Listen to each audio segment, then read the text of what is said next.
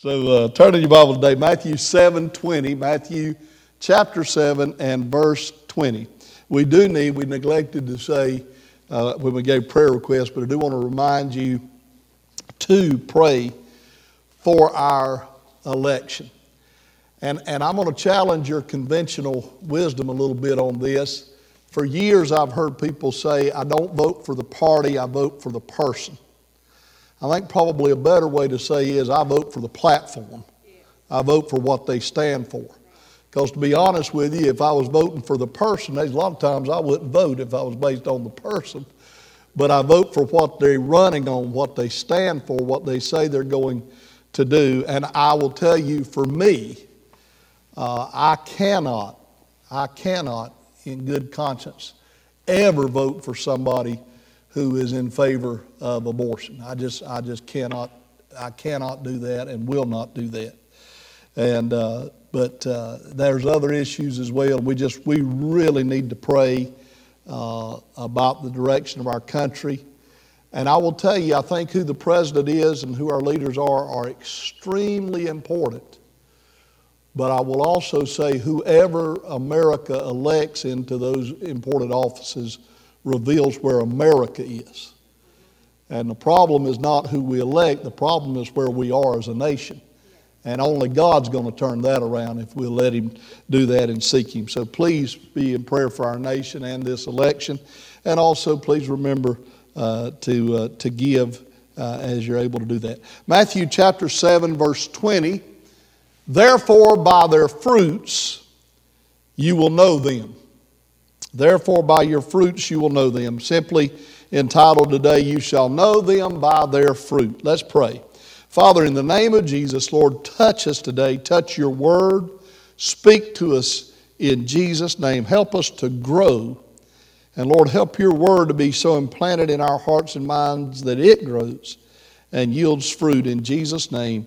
Amen. Amen. Give the Lord a hand of praise. Amen. Amen. You know, the Jews, the Greeks, and the Romans in the ancient world all recognized the universal truth that like root, like fruit.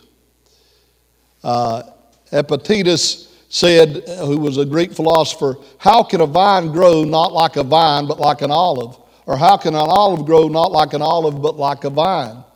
Seneca, the Roman philosopher, said, declared that good cannot grow from evil, any more than a fig tree can grow from an olive.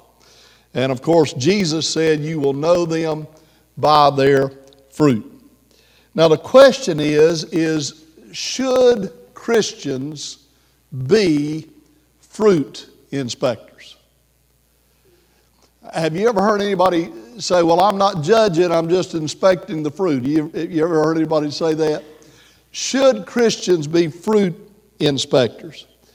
And if the answer is yes, then what do we do with the scriptures uh, that teach us to judge not, lest we be judged? The scriptures that says, with whatever standard or whatever measurement you use to judge others, you yourself are going to be judged by that same standard. In fact, this is part of the Sermon on the Mount. Matthew 7 is part of the Sermon on the Mount that Jesus gave. And in the beginning of that chapter, he addresses judges. The same uh, chapter that records him saying, You're going to be known by your fruits, and by your fruits you'll know them. He talks about judging at the beginning of that chapter. He simply says, verses 1 and 2 Judge not that you be not judged, for with what judgment you judge, you will be judged. With the measure you use, it will be measured back to you. Now, when I realize that with whatever standard I use to judge others, I myself am going to be judged. It makes me want to be a little bit more compassionate and understanding to others. Um, someone said, and I think it's true, we judge ourselves by our motives and we judge others by their actions. Right? Well, that's not what I meant, or that's not what my, my intent was. So, what do we do if we're talking about knowing people by their fruits? What do we do with this, uh, the scripture? How, what's the balance point to judge not?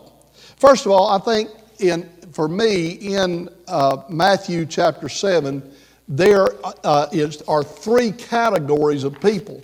And how we interact with those three categories of people is a determiner of, of, of, uh, of what measurement we use.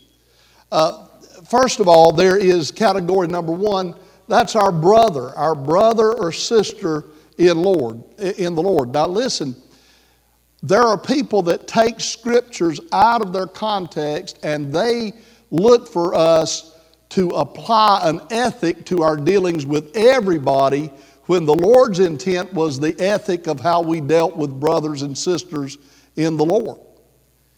Should we be kind to everybody? Should we be loving to everybody? Absolutely. But there's a difference between the way we interact with, with fellow Christians, especially those if we're in the same body of believers. There's a difference the way we interact there. There's a requirement, just like I have a greater responsibility to my, my family than I do your family. Should I, should I love your family? Yes. Should I pray for your family? Yes.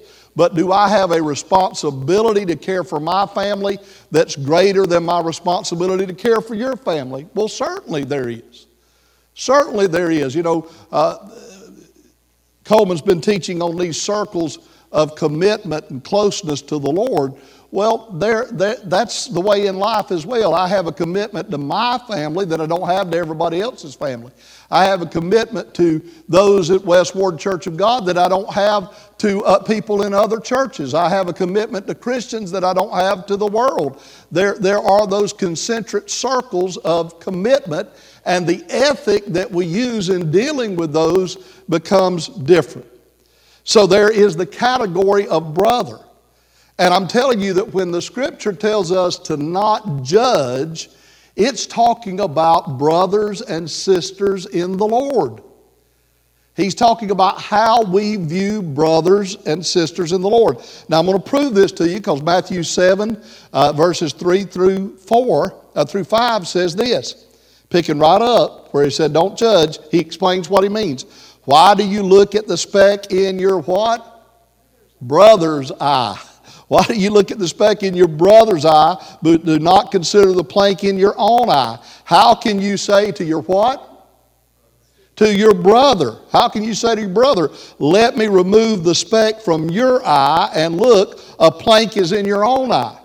In other words, he's got this little, just little speck of of, of, uh, of, of a sand in his eye, and you're wanting to get that out, and you got a whole, you don't just have a, a thorn, you've got a whole plank in your eye. You've got a two by four sticking out of your eye, and you, you're trying to see how to get the little, the little grain of sand out of his eye. How can you do that? And pretty strong word, hypocrite. First, remove the plank from your own eye, then you will see clearly to remove the speck from your brother's eye. And it doesn't even say here that it's wrong to help remove a speck from your brother's eye.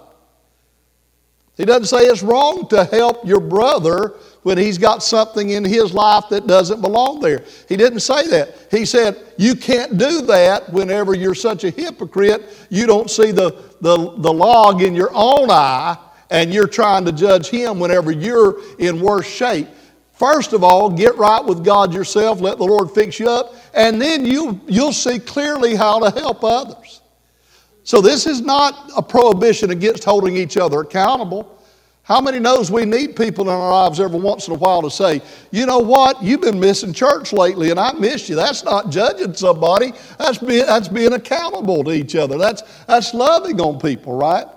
So he said, Get it out of your own eye, and then you'll see how to help your brother. But then there's category number two, and, and I'm, I'm, I'm not using this strong language. The Bible uses this strong language.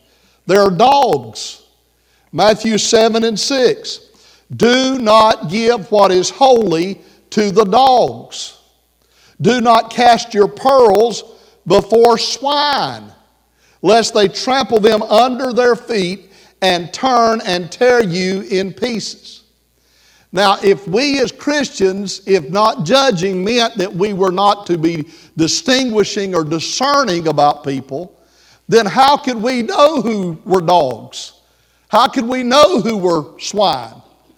If, it, if this means that we look at everybody, no matter what they do, and just say, well, you know, that's up to them, that's between them and the Lord, and, and, and you know, everything's okay, it doesn't matter how we live, doesn't matter how we do. I'm not going, who am I to criticize, who am I to judge? Well, right here tells us that we have the ability and should have the ability as Christians to distinguish between a dog and a brother. Right? If we're not able to make that distinction, if it's wrong to make that distinction, why would Jesus tell us to make that distinction? And, and, and we have an extreme lack of discernment if we can't figure out who the dogs are and who the brothers are.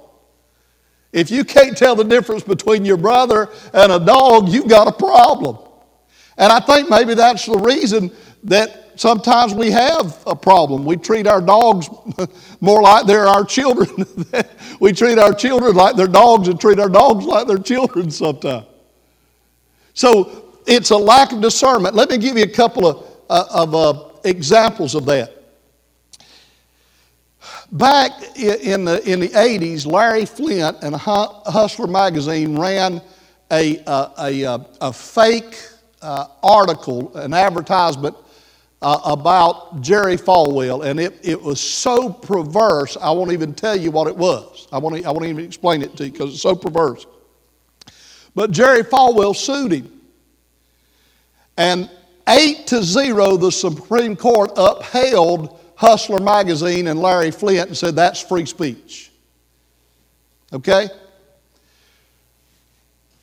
And, and people will look, look at, at dirty pictures, pornography, and they'll say, well, what's the difference between that and going to a museum and looking at the great masters and the art and art whenever they, they show people in the nude? What's the difference between that and pornography? When a society can no longer tell, distinguish the difference between art and pornography, it says something about a society, right?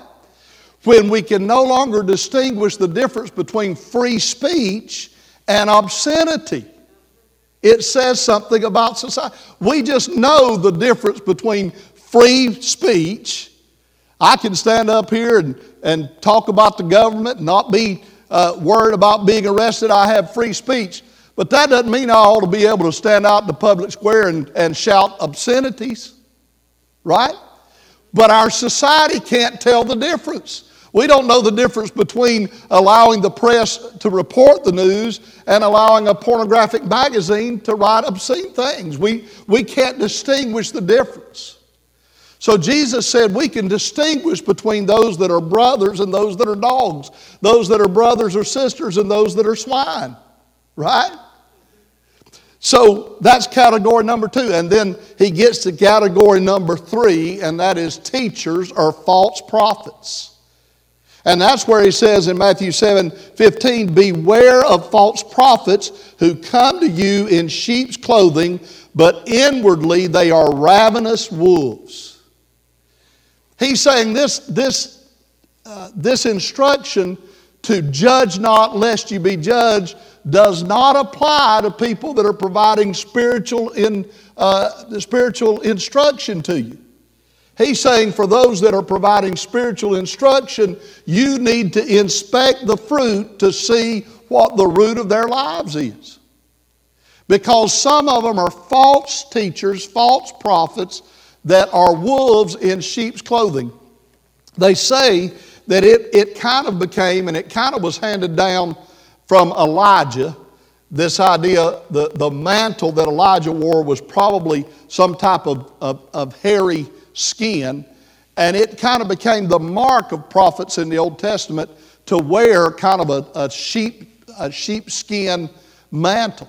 It kind of became a distinguishing side to her, like a like a clerical collar uh, distinguishes um, some ministers, and and I think this may be a, an allusion a little bit to that, but I think even greater he says they might look like a sheep, they may have wool like a sheep, they may, uh, you know, baa, baa, baa like a sheep, but inside they're ravenous wolves. They're up to no good. So, in that category, Jesus talks about three types of fruit. There's, there is pretense, there's produce, and then there's what I call paltry fruit. So when he talks about these teachers in Matthew 6, 7, uh, uh, 7 and 16, he says, You will know them. Now remember, he just said, Beware of false prophets who are not sheep. They're, they're dressed like sheep, but they're. Anybody remember on Saturday morning when you used to watch uh, Bugs Bunny and all, all of the. Remember that sheep dog that was always trying to stop the coyote or the wolf from getting the sheep? And every once in a while, that, that, that wolf would dress up like a sheep, okay, to try to fool that guard dog. He said, There are people that are dressed like sheep, but they're wolves. And he said, How are you going to know them? Verse 16. You will know them by their fruits. By the produce of their life, you're going to know them. Do men gather grapes from thorn bushes or figs from thistles? I found this interesting. The Lord spoke when He created heaven and earth, He spoke, and out of the ground, trees and grass and all, all of the trees, fruit bearing trees, all of them came up out of the ground. And then out of the same ground, He created Adam out of the ground. In fact, the word human comes from the word for dirt. In fact, if you want to, if you, if you want to stay grounded, so to speak, you remember that you're dirt. The Lord does. What the psalmist said. He knows our frame. He remembers that we're dust. That's why we have humility, is because we know we're from the dirt. All of those words are related there. But when Adam sinned, God cursed the ground. So this is Genesis 3 17 and 18. Then he said to Adam, Because you have heeded the voice of your wife and have eaten from the tree of which I commanded you, saying, You shall not eat of it, cursed is the ground for your sake. In toil you shall eat of it all the days of your life. Now listen to this both thorns and thistles it shall bring forth for you, and you shall eat the herb of the field. So before the fall, there wasn't thorns or thistles. So Jesus said of these false prophets, He said, they're thorns and thistles. They're the produce of, of evil intentions. They're part of the devil's crowd, they're not part of God's crowd. So he said, Therefore, beware of false prophets. They look like sheep, but they're wolves. Now, there was in the Holy Land a, a certain thorn. It's called the buckthorn, and it had, it had a little black berry on it that, to the casual view, kind of resembled a grape. There was a, a, a, a species of thistle that bloomed, and when it bloomed, if you just kind of caught it out of your peripheral vision, that bloom kind of looked like a fig. And Jesus, I think, is saying not only do thorns produce thorns and thistles produce thistles, I think he's also maybe indicating sometimes you might, it may look like there's a grape on the thorn bush, but the closer you look, you realize it's not a grape. It may look like there's a fig on the thistle bush, but the closer you look, uh, look that by, uh, by deeper inspection, you realize it's not a fig. How many of you have or have had wax fruit in your house? Anybody ever had wax fruit? Anybody ever eaten it? Okay. It's just there for looks, right?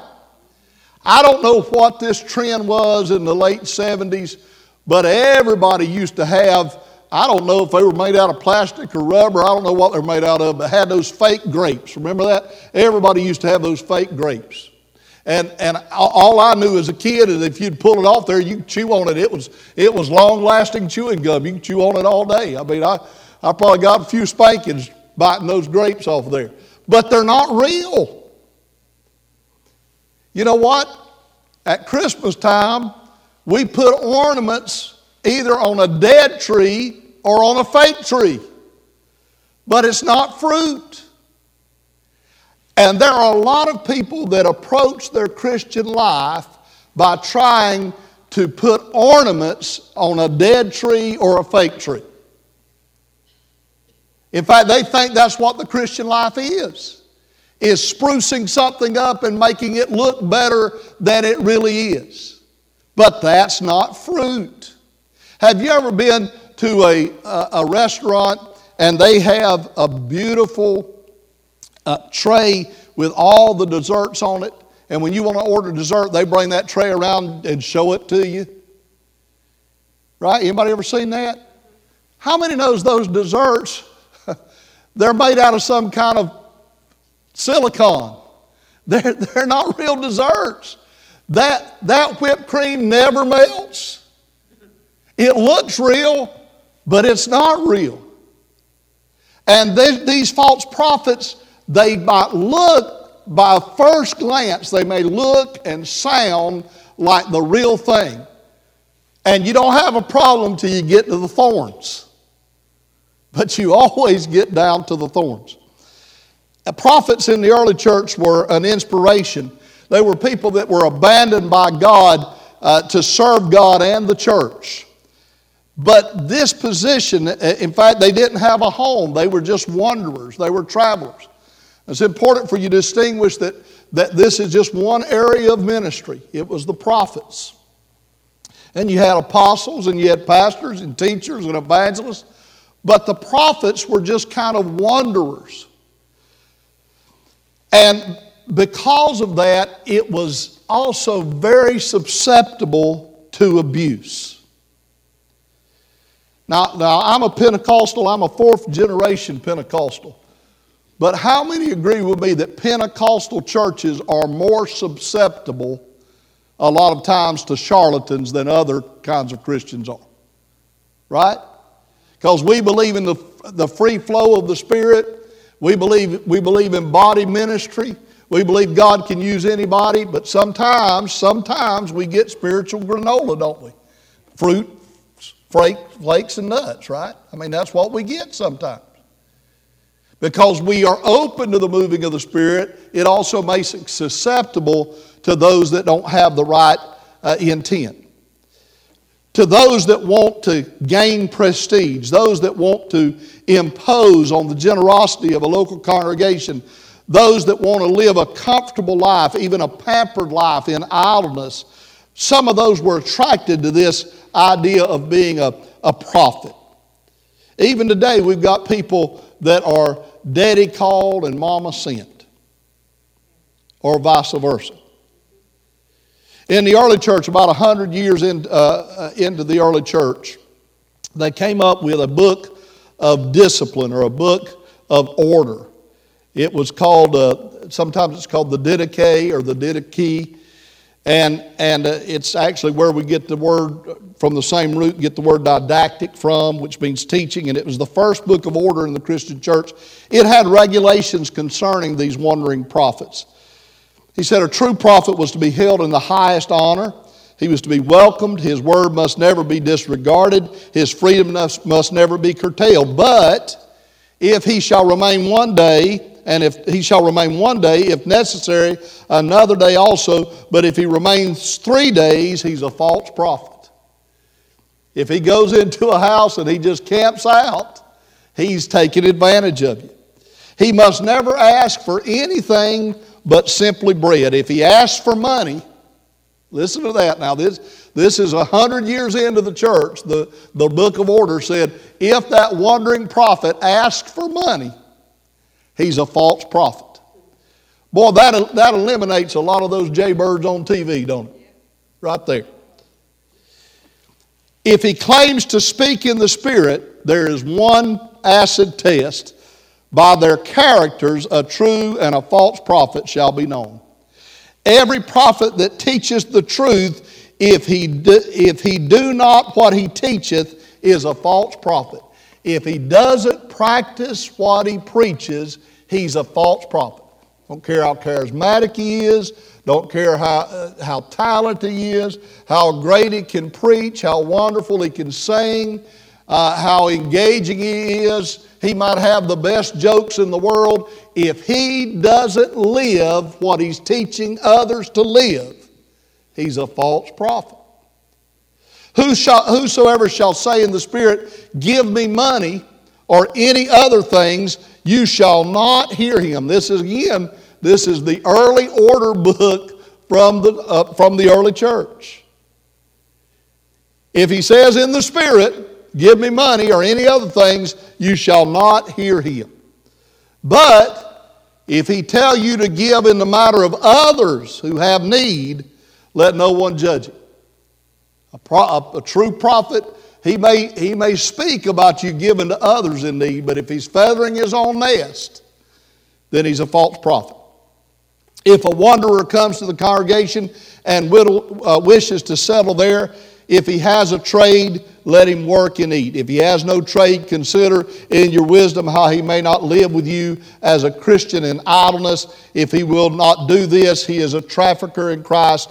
Beware of such. And this is not a prohibition. The Bible's clear. You don't, you know, you don't muzzle the ox that treads out the uh, corn. The workman's worthy of his hire. Is it doesn't have. I'm not trying to get you to quit paying the preacher at all, all of that. This is with people that, without being sent by an apostle, without being called, without being recognized, come into a church and seek to establish themselves. How do you judge those people? You judge them by whether or not they're taking advantage of others. So his point here is for the people that you and I let sow into our lives, we have the right and the responsibility to judge their fruit, to inspect their fruit. That is not judging other Christians. That is being a wise steward of who you allow to speak into you. Now, the next thing, this is the good crowd there are those that have the produce. This is Matthew 7 17 and 18. Even so, every good tree bears good fruit, but a bad tree bears bad fruit. A good tree cannot bear bad fruit, nor can a bad tree bear good fruit.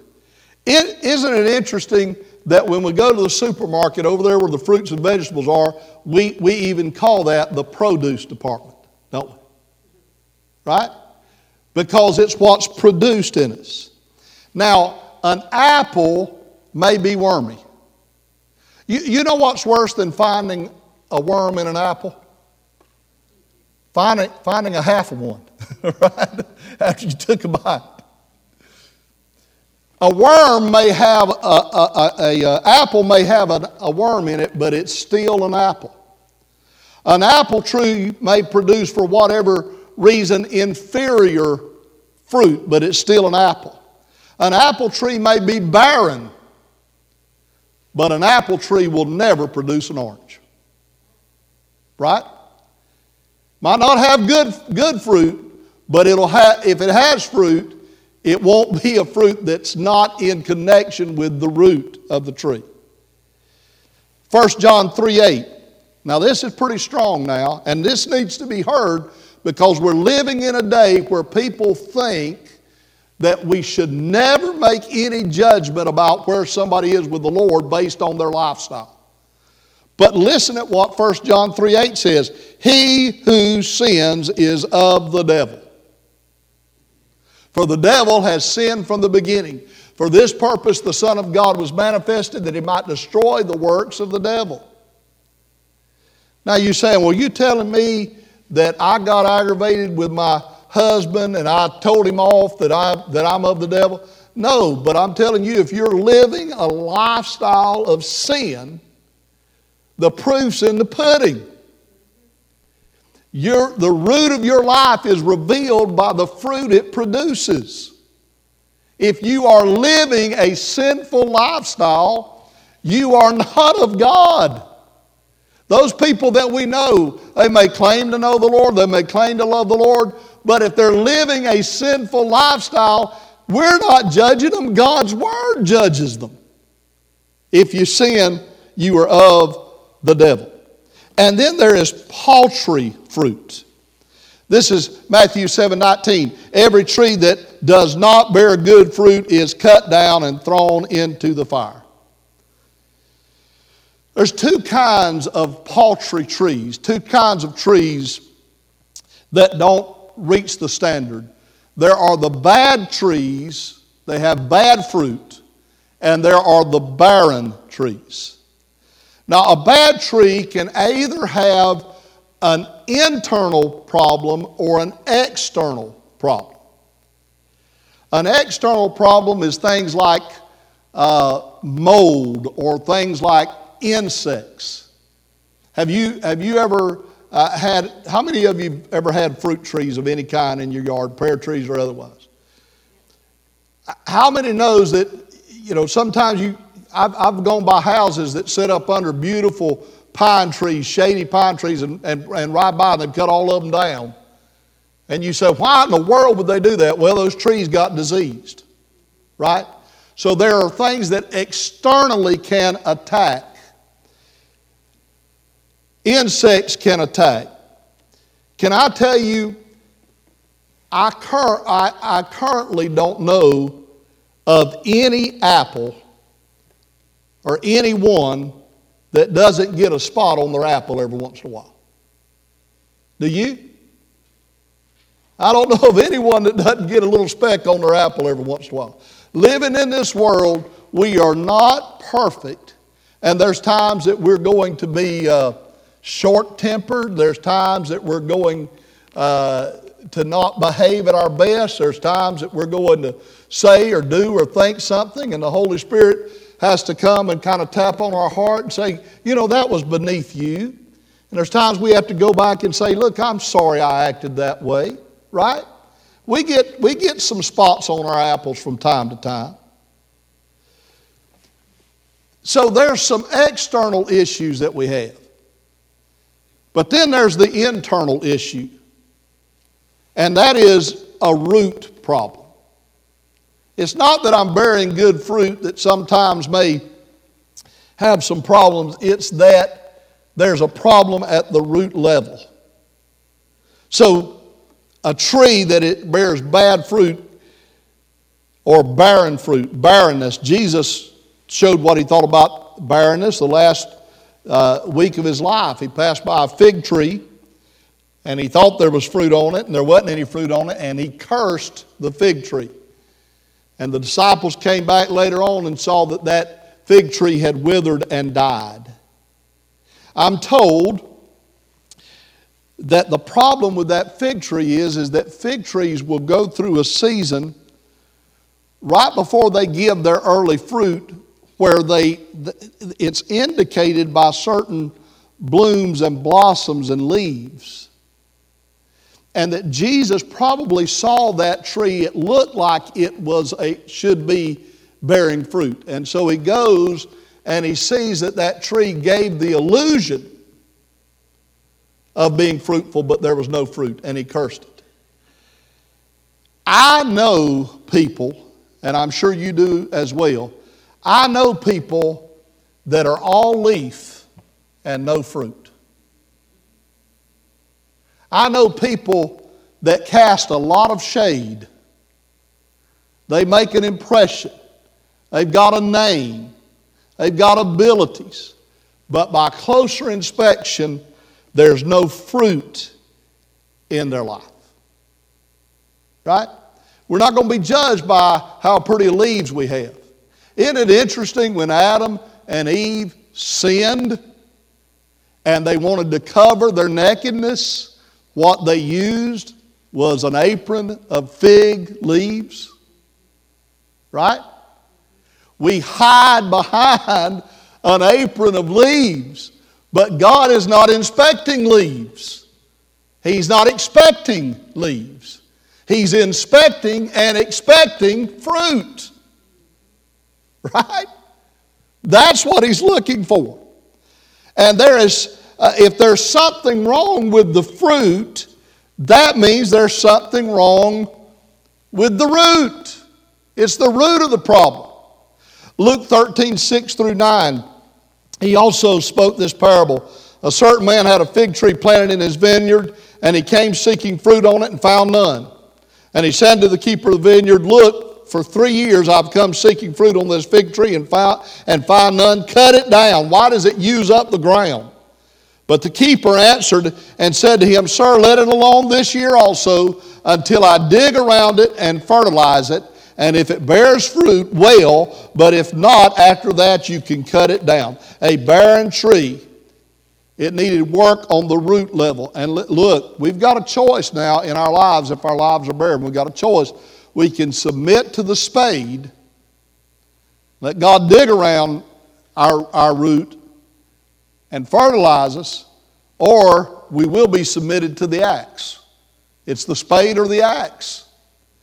And so he said, uh, Let's try it one more year. Let me, let me work on the root. He wasn't, up, he wasn't up there in the branches trying to work on the externals out there. He said, The problem's down in the ground. The problem's, I need to dig around the root. I need to fertilize the root. I've got to work on the root of the tree. Now, the Lord is looking for two things. He, he is not just judging us on the absence of bad fruit, He's also judging us on the presence of good fruit. And there are people that judge their Christianity by what they abstain from, not what they produce. In fact, most of us were probably raised in an atmosphere where all of the emphasis was on what we abstained from. Now, it is for sure that God doesn't want bad fruit in our lives, but it's also for sure that God does want good fruit in our lives. So it's not enough just not to have any bad fruit and be barren. We've got to We've got to abstain and not have any bad fruit, and we've got to have the presence of good fruit. So here's the conclusion of it. How do you know? How do others know what you are? By your fruit. You shall know them. Verse 20, therefore by their fruits you will know them. Now listen, we are not talking about salvation by works. That's the exact opposite of what we're talking about.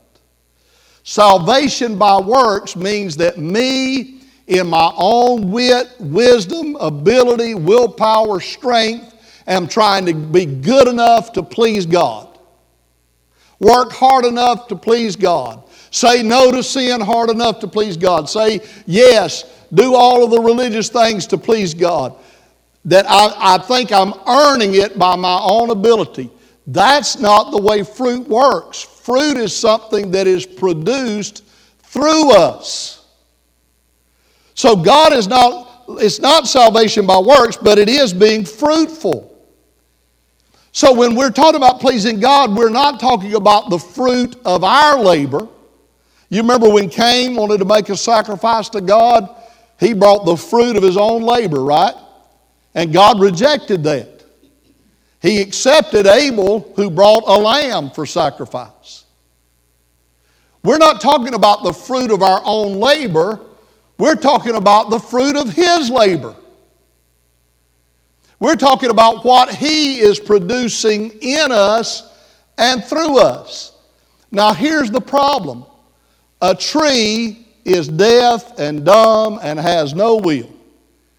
And we're not really trees, we're people. We have a will. So this requires our submission to God's working, it requires our obedience to God's word. It, it, it requires us saying yes to the things He wants us to do and say and be. I'm not, I'm not erasing our involvement.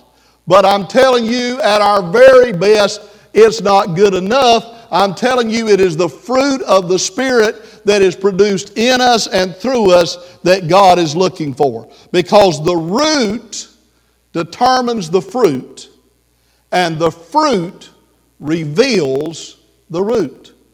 If you want to know what the root of somebody's life is, look at their fruit. It'll tell you. If, if, if they're an orange, they come from an orange tree. If they're an apple, they come from an apple tree. If they're a pear, they come from a pear tree. I'm kind of shaped like a pear a little bit. Right? You just know the root because of the fruit. Now, here's the difference between works and fruit.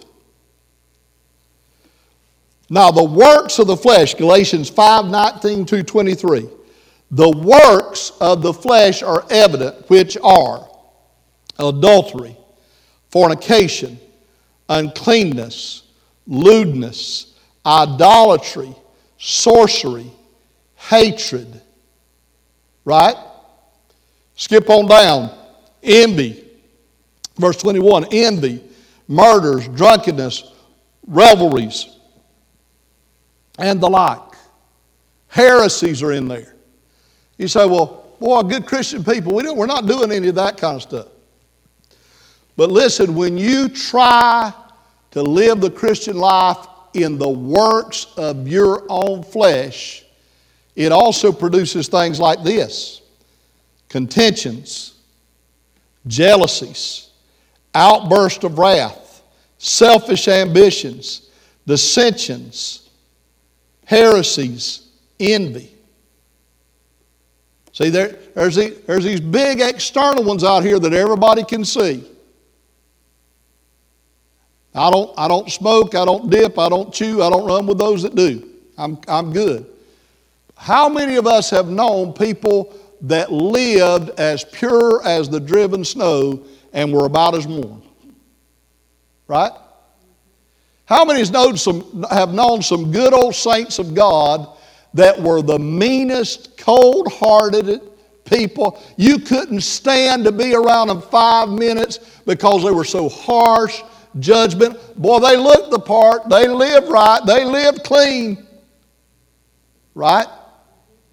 And I will tell you, I, have known, and I, I wouldn't dare, I wouldn't dare say his name, and I'm not going to say too much so you don't figure it out. But I, I knew a preacher one time that was famous for getting on the radio and talking about how sorry other Christians were living because they didn't live by his legalistic viewpoint. Until he backslid, ran off with a woman, and became a drunk. Why? Because the works of the flesh always produce the works of the flesh. And the works of the flesh are all of these bad things. Let me read them again before we close adultery, fornication, uncleanness, lewdness, idolatry, sorcery, hatred, all of that, but also inward things like contentions, jealousies, outbursts of wrath, selfish ambitions, dissensions, heresies, envy, murders, drunkenness, revelries, and the like, of which I tell you beforehand, just as I've told you in times past, that those who practice such things will not inherit the kingdom of God. And then he says, Apostle Paul, through the inspiration of the Holy Spirit, verse 22, but the works of the Spirit. Is that what he said?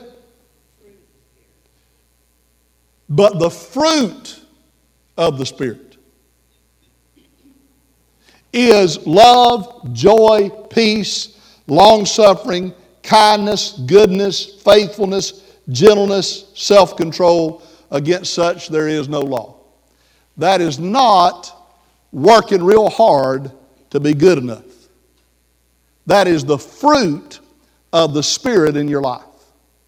That's what the Spirit produces in you and through you. The Spirit does that because that the root of your life, the Spirit is in control. And it says, it's as natural as apple trees bearing apples. This is not, I know people that look at that list and with a legalistic mindset, they, they treat it like a grocery list or a to do list. They say, Well, I got love and I got joy, but I need to work real hard to get more patience. Or I, I need, I need to work real hard be, be kinder. Or I got, no, it's not working real hard to achieve. It is if I am lacking, it's not fruits, plural of the Spirit, it's fruit of the Spirit. Fruit of the Spirit. And the fruit of the Spirit, if I am deficient in any of those categories, then it means that there is something blocking the flow of divine life in my life. That if I am living in the Spirit, those things are produced in me. Now, it doesn't mean that the Lord doesn't work in different categories of my life and reveal things that I need, but the answer to those things, yes, there's some self discipline that goes along, but the self discipline only helps as we conform our will to His will. It's not us doing, doing it in ourselves and our own, our own ability.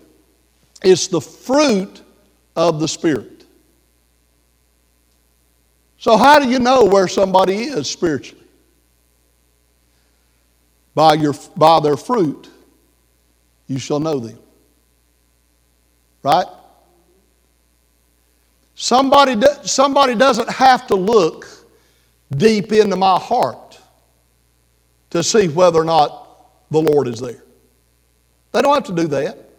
You say, Well, I, how many of you have said this? I've said it too about other people. Well, I can't look into their heart. You don't have to. You don't have to see their heart. Just see what they do, and it reveals their heart. See how they live, it reveals their heart. Right? And so let me tell you that the way that we should examine ourselves and the way that we should examine those that want to influence us for the kingdom. And I hate, I hate to tell you this, folks, but there's a lot of people that fill the pulpit that shouldn't be there. And I'm not talking about people that a person has to be perfect, but I am telling you a person has to be godly. right? And, I, and I'm letting you know don't, don't, don't get on any old train that's rolling through just because it glitters and it sounds good. I'm telling you, we need to inspect the fruit of those that speak in our lives, and we need to inspect ourselves to see whether we're in the faith by the presence of our fruit. For by their fruit you will know them. Amen? Amen. Let's pray. Father, in the precious name of Jesus, Lord, we're praying that you take these simple thoughts and use them, dear Lord. God, I, I know that I'm preaching to the choir today. I'm preaching to mature uh, Christians, Lord, uh, that aren't easily deceived and easily fooled, Lord. I, I know that. But I know, God, we all have to be reminded because we're living in a day that unless you shorten the days, even the very elect, if it were possible, would be deceived. And God, we, we, we must, we must have discernment about our own lives and about the lives of others. Lord, help us, oh God, to be loving, yes, and compassionate, yes, but help us to be wise and discerning. In Jesus' name. Amen.